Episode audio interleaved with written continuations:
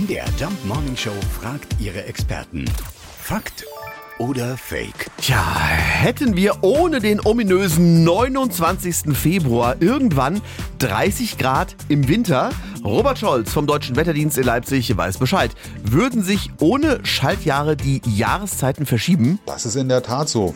Wir müssen dazu einfach mal betrachten, was ist ein Jahr? Die Frage kann wahrscheinlich jedes Kind beantworten, wenn man das in Tage ausdrückt. Ein Jahr hat 365 Tage. Wir können aber auch mal eine andere Perspektive einnehmen und gucken, was passiert in einem Jahr in unserem Sonnensystem.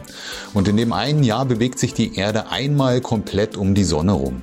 Ja, Im Vergleich dazu unser ein Tag wird dadurch hervorgerufen, dass sich die Erde einmal um sich selbst bewegt.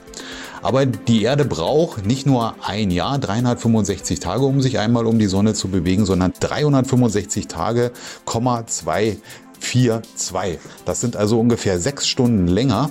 Und um diese Diskrepanz zu überbrücken, also weil das Sonnenjahr immer länger dauert als unser normales Kalenderjahr, müssen wir tatsächlich alle vier Jahre einen Schalttag einführen. Ansonsten würden sich die Tage immer um einen Tag alle vier Jahre nach vorne schieben und damit natürlich auch die Jahreszeiten. Also ganz klar, ohne Schaltjahr bzw. Schalttage würden sich die Jahreszeiten tatsächlich verschieben. Oh, das wäre eine Katastrophe. Wer will schon ein Osterfeuer im Sommer?